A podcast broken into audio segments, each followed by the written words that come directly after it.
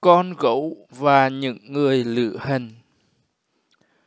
Trên đường cùng nhau rong ruổi giữa một miền đất hoang vu.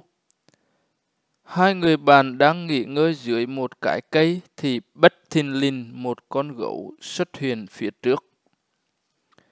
Nhận ra con gấu vẫn chưa nhìn thấy họ. Một trong hai người bạn đó bèn vội vã bò lên trên một cái cây và trốn vào giữa đám cành lá. Chẳng mảy may nghĩ đến người bạn, người đồng hành của mình. Khi người còn lại nhìn thấy con gấu, anh ta nhận ra tình thế đang vô cùng nguy hiểm. Nhưng anh ta chẳng còn thời gian để trốn đi đâu. Và anh ta biết rõ nếu không cố gắng chạy trốn, anh ta thể nào cũng sẽ bị con gấu bắt mất. Vậy là anh ta bèn lựa chọn phương án còn lại trong tầm tay.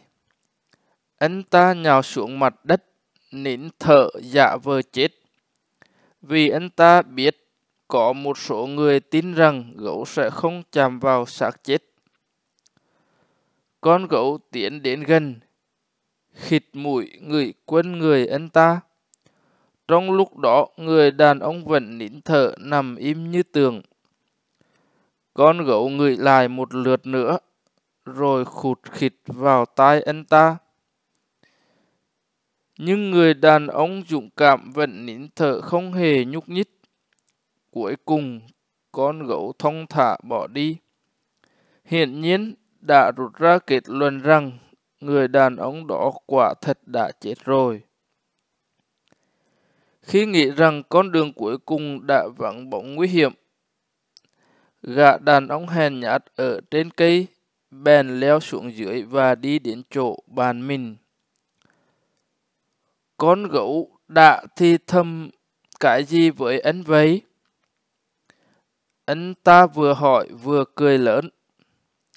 Người bạn cũ của anh ta đáp lại.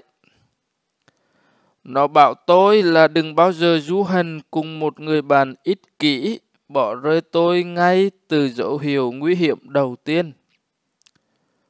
Rồi anh ta nhặt túi lên và bắt đầu lên đường, đi theo hướng ngược lại với con gấu. Và tất nhiên chỉ có độc một mình. Bài học Rủi ro sẽ thử thách lòng trung thành của bạn